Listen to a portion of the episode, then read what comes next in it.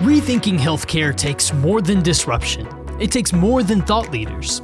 It takes changemakers and doers. That's who we'll be speaking to on the Healthcare Rethink podcast, giving you, our dedicated listeners, a rich body of insights to make your own change.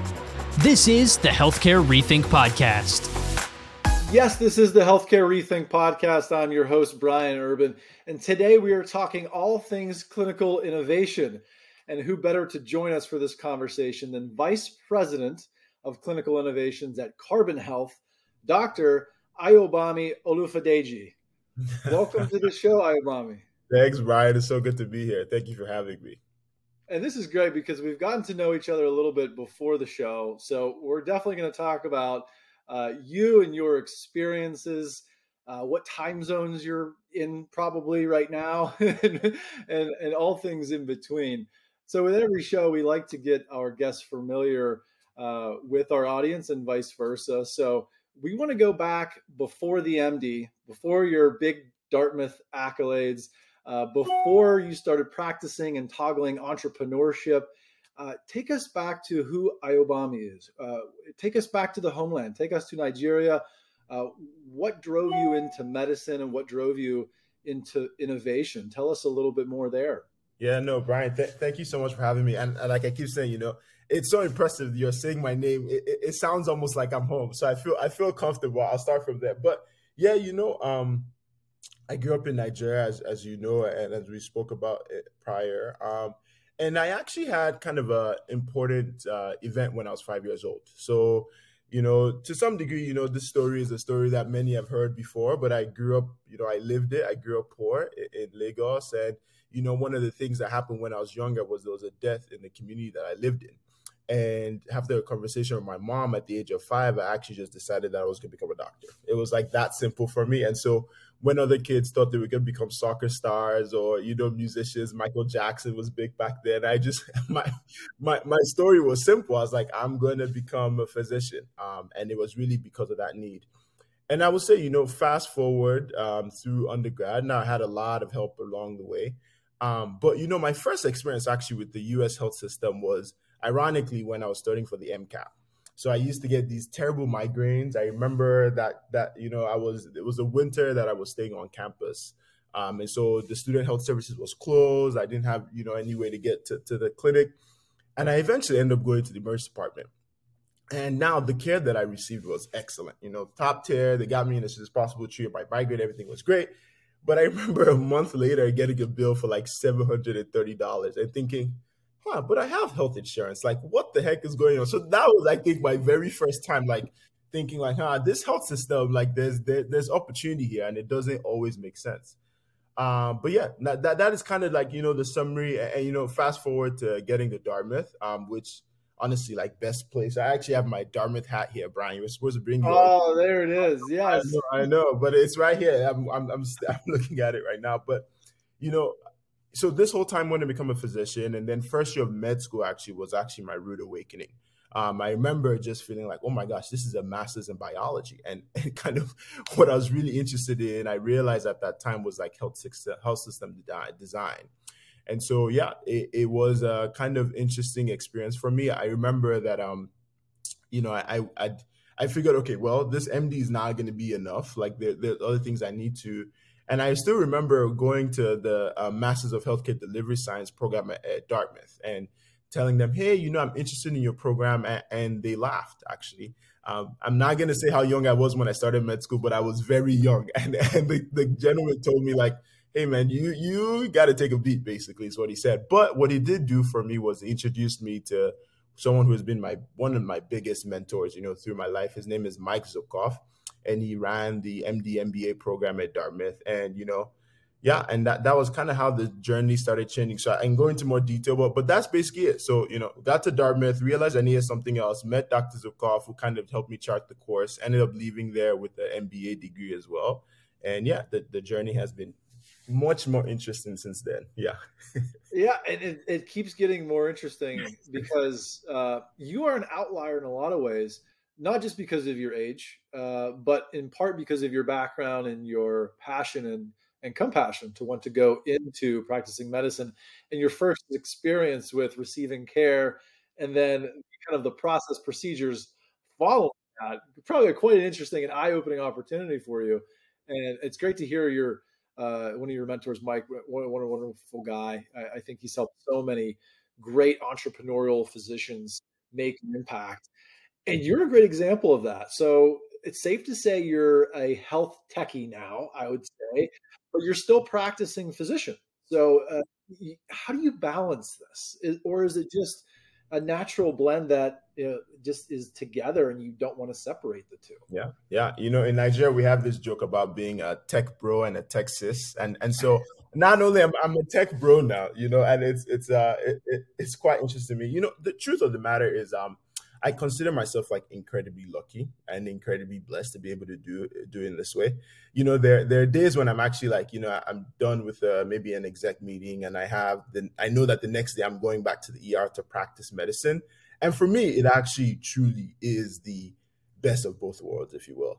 And I think you know my my personality as an ER physician, you know, um, there is that saying like jack of all trades master of one right? Or or or what have you. And so i think for me just in my personality I, I, was always going to have a diverse set of experiences. I was always going to be wanting to do just more than you know whatever was expected of you know whatever career path that i chose. And so yeah now i think you know the balance has actually been a real value add to me as an individual, but also a real value add to the programs that we develop at Carbon uh, and the care that you know I've been involved in for patients, and also just thinking about health systems in general.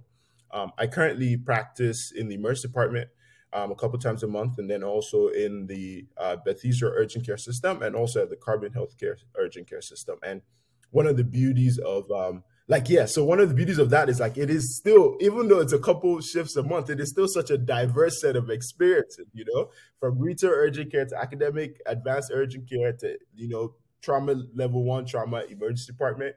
And i just find that you know for the carbon uh, part of the of this journey it really allows me to practice what we preach right? There are a lot of times you know there's something I call innovation fatigue, which is where like you're trying to innovate so much, everybody gets really tired. And every now and then, like it's helpful for me to go in the clinic and try to practice and just see how cumbersome it might be to want to do all these new things. And so that helps me be more realistic about what we roll out. But then what we what I learned from Beth Israel, you know, in our urgent care there and an advanced academic urgent care, it is very interesting. We have high standards of clinical protocols, and I can bring that down into the work that we do at Carbon and then just being in the emergency department is a fun place, man. Like it is as wild. Never heard described like that. No, exactly. I, I, you know, it is it is as wild, wacky, crazy, all the fun. And and I think you know, for me, it, I really consider it a privilege to be able to be there for patients kind of in some of people's most critical moments of their lives and that is a blessing that i do not take for granted that i still have kind of a skill set that can be used for the patients in that way so no for me i, I absolutely love it. it it is such a huge variety of, of experiences that I that I adore. So yeah. Wow. And now I can see it's not a balance. It, it all kind of puzzle fits together. Yes, exactly. I love how you said that you're taking a lot of things that you're working through at Carbon, whether it's development or actually applying some of the innovation that's going out to patients, and you're taking it into the, the actual setting as well. I'm sure it's in, in different manners, but that's amazing. So it really does fit together. Yeah. Uh, and it's great. I mean, you have no visible gray hair right now, but I mean, it's, oh, let me tell you, Brian, your toes, clearly. oh man, you know the, the gray is in my soul, but uh, but it's okay. yeah, yeah, yeah. Well, I, uh, it, you know what's so interesting is the the carbon health kind of entering this landscape of virtual care. So I, I want to get into carbon a little bit more. Your urgent care, your primary care you specialize in women's care, LGBTQ plus as well, and you're in 13 states with a lot of different kind of sub markets as well. You, you all are expanding at a, a, very reasonable rate. Not you know you're not going over your skis here to to use a maybe a, a New Hampshire terminology. You're you're staying very balanced in your in your expansion. So as you add more services and features to your tech, how how are you continuing to consider the patient safety, the patient advocacy side of virtual care? Yeah, no, I think, you know, for, for us at Carbon, it's really important that we keep that top of mind. I think, and I alluded to this earlier, saying that, you know, many times you it, like such a diversity of experience but some one of the things i've had the pleasure of doing at carbon is um, helping us enter new markets and every now and then you have to go to some of these town council meetings where they're like who are you and why on earth are you here and and why are you some other retail urgent care? But i think you know we hold ourselves really to high standards of academic excellence and i think you know whether it's me whether it's our cmo whether it's our national um, um national director for for for urgent care and our national medical directors everyone actually has like a strong background in academic medicine strong backgrounds in rigorous clinical practice. And so you know when we think about patient advocacy i think our thought process actually is that like we are trying to build you know and, and i'll talk about this some more but it is really thinking about the definition of like a patient-centered medical home. And you know that term is a buzzword right? I think a lot of people use it uh, uh, up and about but I think at Carbon, we are very, very, very focused on the patient. We think about how to make sure that patient care is top of the class. We try to make sure that the patient experience truly actually is, is intact. And so for us, yeah, I think it's been measured in our growth. I think we always return to the patient. I think that has been helpful to be kind of our North Star. Um, you know, when we even when we think about our tech, you know, and to be very honest, like to some we've had to adjust this to make sure that the provider experience right is just as balanced but we've really really focused on just making sure that the care and the care delivery is excellent for our patients. So so that is kind of our approach here is and i also say you know strategically speaking right we have this idea of like an omni-channel approach to medicine which is why you can say we have so many service lines.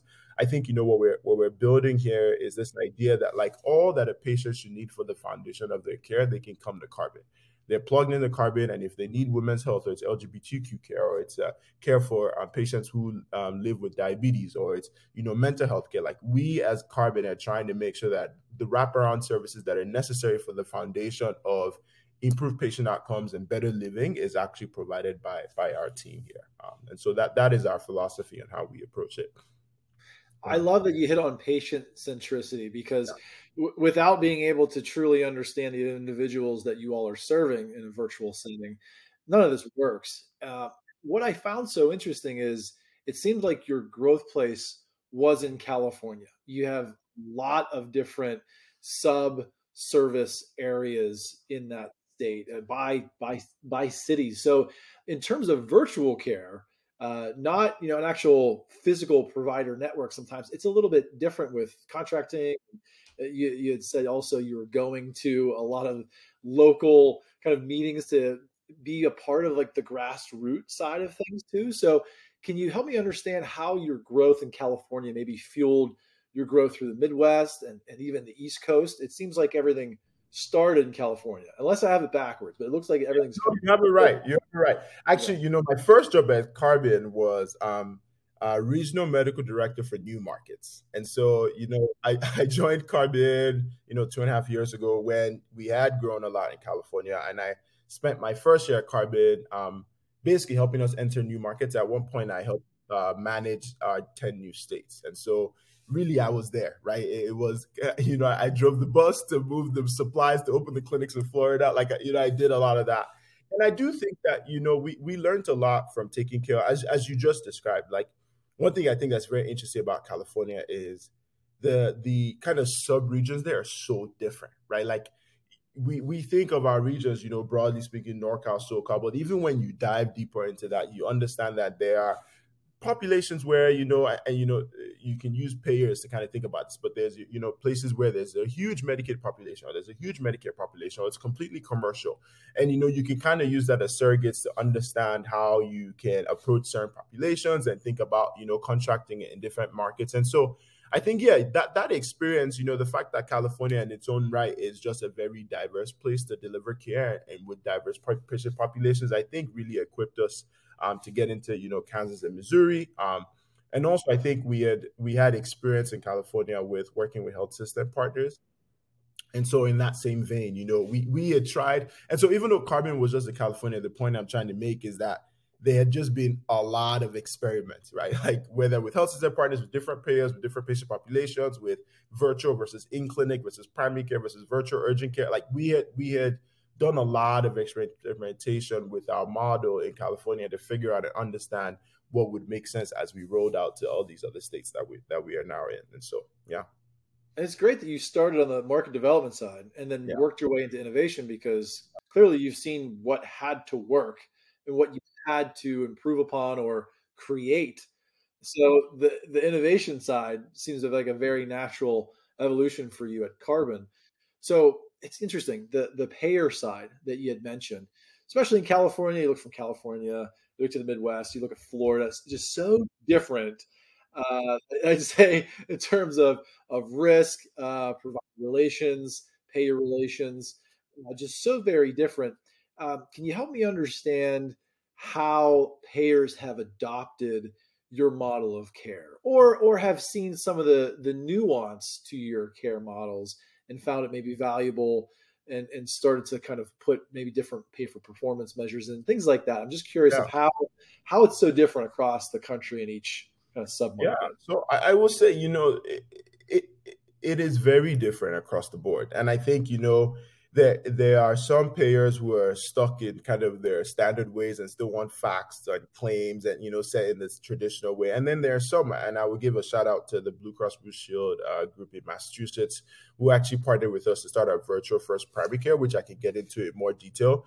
But i would say one, one thing one, one thing is for certain though and i would say you know in as much as there are people who are lagging behind and there are people who are you know if you want to say progressive in that way when you think about the payer space there has been a shift, right, in the last two years, and everyone will say this, so I'm not going to belabor it, but with COVID and and virtual care kind of creating its own space, I will say that even everyone who is slower or everyone who's faster is all moving in that direction to where they understand that we can deliver, you know, virtual, we can deliver care virtually, and the outcomes can, you know, be just as good.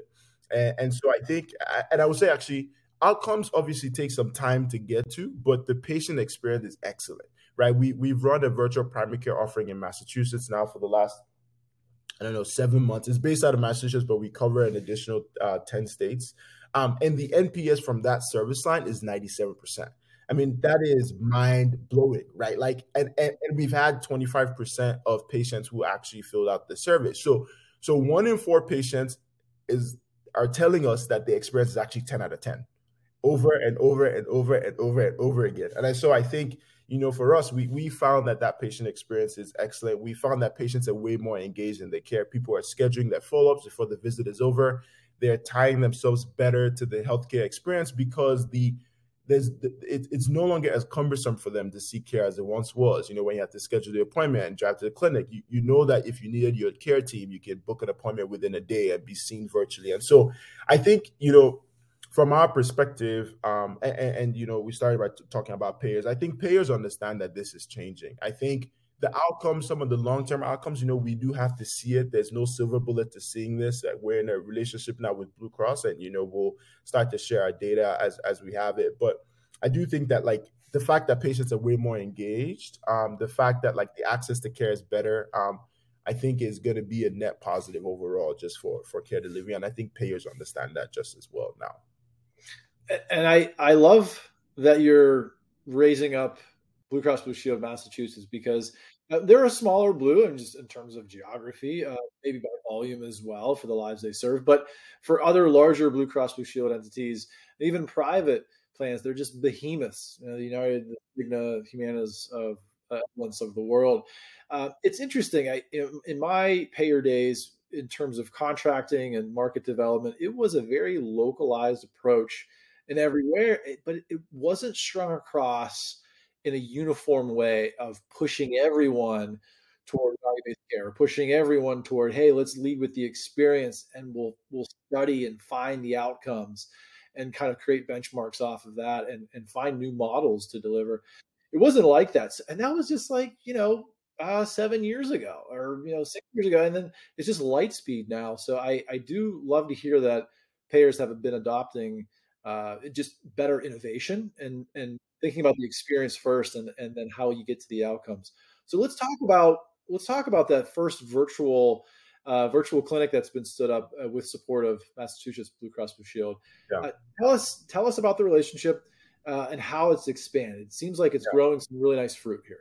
Yeah, yeah, no, it, has been amazing. So at the start of this year, um, we got into that relationship with Blue Cross, we stood up a virtual primary care, virtual first primary care offering. Um, and we started with four PCPs. So it's basically a pot of PCPs. And we also, um, what one couple things that I thought were really unique about our model was um, two things. One is that we also embedded prim- uh, mental health care within primary care, which I absolutely love and I could talk about for days and days and days. Matter of fact, like it's called a collaborative care model. I think started out of Washington, and so it's been around for you know about a decade or so, and it's been slowly growing. And now we have it at Carbon, and and just the outcomes that we have from that are completely mind blowing. Some of the stories from the patients exciting. I think what we've also built in is we've built in our virtual endocrinology service at Carbon. and so our virtual endocrinology allows us to escalate patients who need any endo issues, but primarily for patients who have diabetes. And so we we see outcomes of how that's been improved but yeah, no. So we we have it's a value based care agreement, um, and, and, you know details are details are the details. But but that is essentially what we've signed with Blue Cross of Massachusetts, and it's been great actually to have a payer who supports that movement. Right, we've seen thousands of patients now over the last seven or so months, and it, has been amazing to just see that one we have good relationships with payers. Two, we understand we're aligned, right, because we're both aligned. One on you know, trying to improve outcomes for patients and increasing access to care. And then too, I think from a from a um, reimbursement perspective, I think we're all aligned in understanding that like we will try our best and, and, really like stretch ourselves to make sure that the care for these patients is holistic um, and ideally, you know, less expensive um, than what they would get uh, otherwise. And so, yeah, it, I mean, some of the outcomes that we have, for example, is, you know, um, 90 or so percent of our patients get seen within a week um, of, of, of when they want to book a visit. So, you know, we with having the four providers in there, we've allowed ourselves to open schedules. I also really think that one thing that that is really um, interesting that we've not yet capitalized on, but I think that we have the early beginnings are everyone who joins this primary care team or primary care uh, service is also assigned what we call a care guide. And this care guide is really the person who works with you to make sure that your appointments are scheduled, to make sure that your outside records are done, that your lab orders are in, things of that nature. And we've started to see sparks of where patients actually know their care guide by name. And so are saying, like, oh, I thank you for the care that X provided me. And many times X is actually not their provider. It's not the clinician. It is the, you know, care guide assigned to their case or the care guide assigned to them. And I, and I actually really think that, you know, that model of having someone who is not necessarily a physician, but someone who really is your healthcare advocate is something that I think that we can capitalize on it and actually grow. And so I'm excited to see some of the first fruits of that of that coming to bear. But no, it, has been an amazing experience just working with a payer partner that understands, working with the healthcare team, and you know our provider teams are really really excited about you know making a difference. And patient care has been excellent, uh, from you know from what we can tell so far. So. I love hearing that because I think the theme that I, I, was so used to being inside a payer for a long time was uh, the primary care physician is the quarterback of care, and they're going to guide everything. Uh, and sometimes administrative things would fall under that as well. And that that just um and, and you're a physician uh, still and by background, like that can't happen. So the care guide being someone that is more uh, maybe a higher IQ and administrative processes uh, and that I don't know. I, I, don't know if they're nurse uh, science background. There was a lot of care managers back in the day that would juggle the healthcare side, care coordination, and also the administrative side. But it sounds like this care guide is just has a higher IQ for administrative processes and yes. and, and just being logistically sound. Is that what yeah. the care guide yeah. is? I think the first thing actually is that they're kind right? And they, they're kind and they love taking care of patients. I mean, you know, I, I had the privilege of interviewing all four of them that we hired. And that was actually kind of the foundation of where we're saying, do we can we find people who care about others? And then we can train them on how to, you know, click the referral and pull that in and, you know, send the re- refill request for the medication. Like that stuff can be trained. But I think fundamentally is like are they kind? Do they care about other people? And can they show that in their work and be effervescent every day? And so yeah that, that's essentially what they are. They're high iq admin um, but they actually really do a lot of care coordination. And then also we've trained them to do things like motivational interviewing. We've trained them to help patients work with their goals. And so we have this logging uh, that is built in our app. And so basically you can log your blood pressure you can log your exercise you can log actually how you're feeling you can log pain different things like that. And so if you're on such a plan that says, hey, I want to lose XYZ weight or I want to work out XYZ times, you know that care guide is able to use that data check back in with you do some motivation interviewing to make sure that we're all meeting your you know that the team is coming together to help you meet your your health goals so i love that it's a virtual community that's being yes. built around a patient's needs yes. and i i want to get into maybe your perspective on virtual care being adopted outside the us and i should yeah. have asked this to begin with what so what time zone are you in are you in East I, happen, I happen to be on on the East Coast, Best Coast time zone today. Oh, East Coast, very nice. Yes. All right, I just want to check because I never know if you're five hours ahead of me, same same time, or if you're you know if you're behind me. I never know. Uh, but uh, well, you're a big traveler. Obviously, you you go home a lot. You care for your family, but you also do travel. Uh, for your for your work and probably also for leisure, I would suspect as well. All the miles that you get. So, looking at virtual care specifically, do you see this being adopted in, in different ways? I mean, very different kind of uh, payment, single payment systems yeah. outside the US, but yeah. is it being adopted in maybe in niche ways, mental yeah. health, diet outside the US? Yeah. So I would say, you know, I spend, so the, the places I'll talk about are like London, England. So I could t- I could talk a little bit about there, and then obviously Nigeria, which is where I spend a, a decent amount of my time as well. Um, I think you know the the, the what I'm observing happening in the UK because I have a number of friends who are physicians there is that the NHS moves slowly. I don't think that's surprising to anybody. But I will say that they're moving in a systematic way. And so, you know, obviously with COVID, they started to do a number. I think I've read that 85% or so of primary care visits were all in person prior prior to COVID. Um, and that number now is you know down to in the 60s. But I think what has been actually really interesting to see is that um, they have a well articulated plan for what they want to get done. The NHS now has an app that is has already been downloaded by over 50% of the population in the UK. I think it is I mean, in England, sorry. It, it is so interesting to me that, like, I don't think there's any health system that can boast that in the US to say, like, our app has been downloaded by half of the country, you know? So, you know, and then, and then another 70% of people have logins. So they have, you know, they're using the web version of the app. And so I think, you know, because it's a single payer system, because a lot of the healthcare is provided by the government in the UK, I think the NHS is onto something and they have a lot of strategic uh, plans in place to try to get those numbers up. I think the app downloads is, is, a, is a great example of that. The number of people who have signed up for, you know, some telemedicine service in, in some capacity. I think what's also really interesting is they have about 50 what they call virtual wards, which are basically hospital at home systems. And I think I can't remember the exact number, but it's over 20,000 beds um, that they've actually stood up for patients who can get healthcare at home. So I think slow but steady, and I think they might win the race, you know, and, and as, as that saying goes, just because of having a single payer and making sure that everybody is aligned. Um, you know, Nigeria, on the other hand, I think you have spurts here and there um, where people are excited about the model. But I think that we have challenges with payment models in Nigeria. Um, most of 70% or 80% of uh, healthcare spend is out of pocket.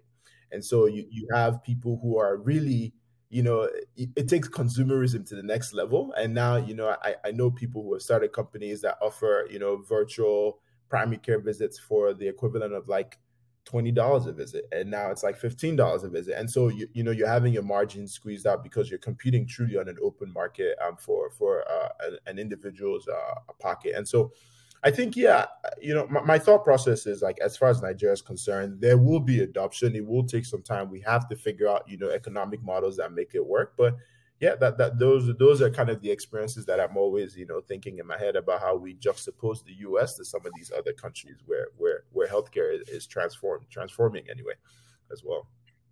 It's interesting to see the the cross between England, Nigeria. That's an amazing amount of out of pocket spend uh, volume, uh, and then in the U.S. you just have an amazing amount of medical debt, and it's just the way that it's put into a business model is so different across the globe. I think is what you're coming out here, uh, I, and I, I, just love your perspective. So I had to get a little bit of the global perspective uh, in, in, terms of virtual care. So looking at uh, looking at carbon health, I want to go into the future here. So three plus years, what is carbon health's greatest contribution going to be to the ecosystem or, or to the patients that they that they serve? Yeah, no, that that uh, it's a great question. And when you say that greatest contribution, I'm like, oh God, I hope I hope we do have a good. Nah, we're, we're, we're doing really well at Carbon. I think you know there there are a few things. Um, the first is this idea of like I keep saying it, we're really really patient centered. I think the Carbon Health app is really built for patients, and I think that there is going to be and not you know lots of health systems now have their version of a patient side or patient portal or what have you and I think that that is great. But but it's literally going to be the difference between an iPhone and like a Nokia 3310. You know, like we are going to really, really, really, really smash it out the water. I think we're so. You know, exactly. Yeah, it's it, it's going to be this. It's a phone, but it, you know the levels are going to be. We're going to blow out the water, and I think really thinking about how you think about a patient, put that patient experience in an app and clean it through the way so that the patient can get all the things they need for their care. I think that is the foundation. We truly believe that app is the door.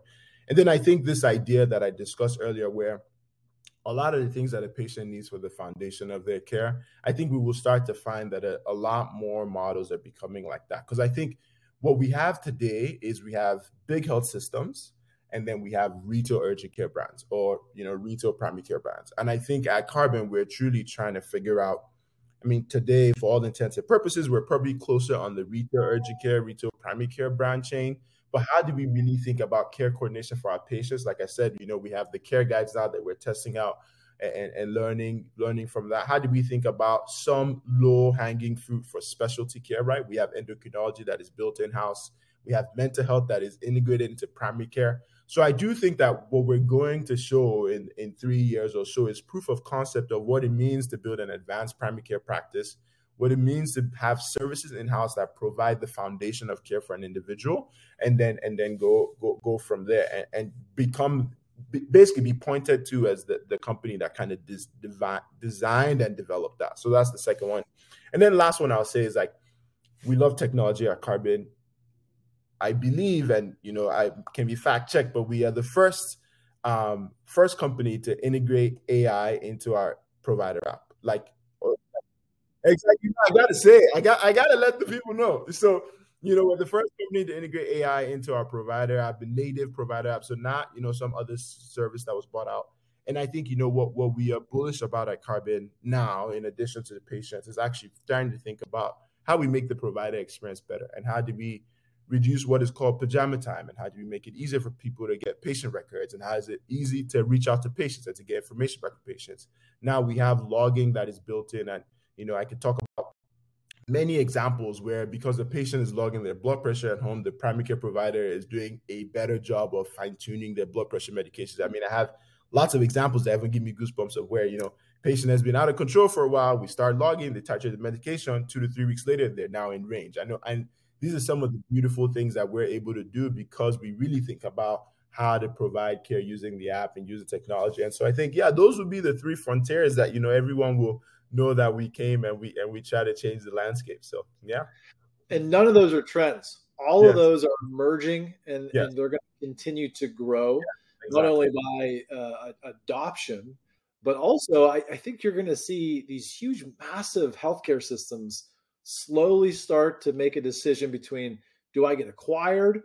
Do I fail or do I start to actually innovate and apply that quickly? So I, you are all becoming a very big influence across the market, uh, not just technology, but the actual model itself. So, uh, such a great, great conversation. I feel a follow up coming on. I'm excited to have you on some of our executive roundtables as well, Ayobami. And uh, my, my Dartmouth brother, I, I, I, thank you for being on this little podcast. It was my absolute pleasure. Yeah, no, thank you for having me. I really enjoyed the conversation. And for more exciting excerpts and insights, please visit us at finthrive.com.